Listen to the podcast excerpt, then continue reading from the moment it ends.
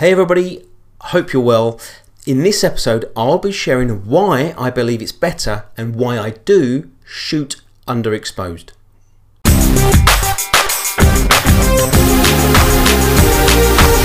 At a recent workshop, I was chatting to one of the other photographers between test shots regarding camera settings.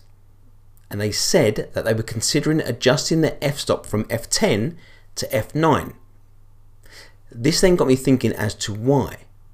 Now, it's worth bearing in mind that there are a number of variables to consider when taking a photograph, not least that we shoot with different branded cameras, so there is always going to be a variance in settings. It's also worth noting that you may also have your back screen calibrated differently to the person next to you, which means what appears on the screen isn't a true reflection of what you will see on your computer monitor. Firstly, if you've experienced this, then you may want to consider calibrating your camera screen. It's just a suggestion. Now, you may think that there isn't a great deal of difference in dropping down or increasing by one stop. Personally, depending on the setting, one stop can make all the difference so it's worth experimenting. In this instance, I explained my thought process behind shooting at f10 and therefore slightly more underexposed.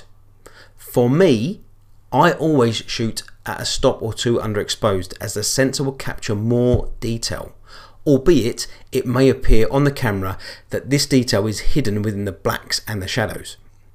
But once you import the photo into your editing software, you are able to pull back the detail far easier than if you were to shoot overexposed and therefore run the risk of your highlights being too high or even worse, being blown out completely.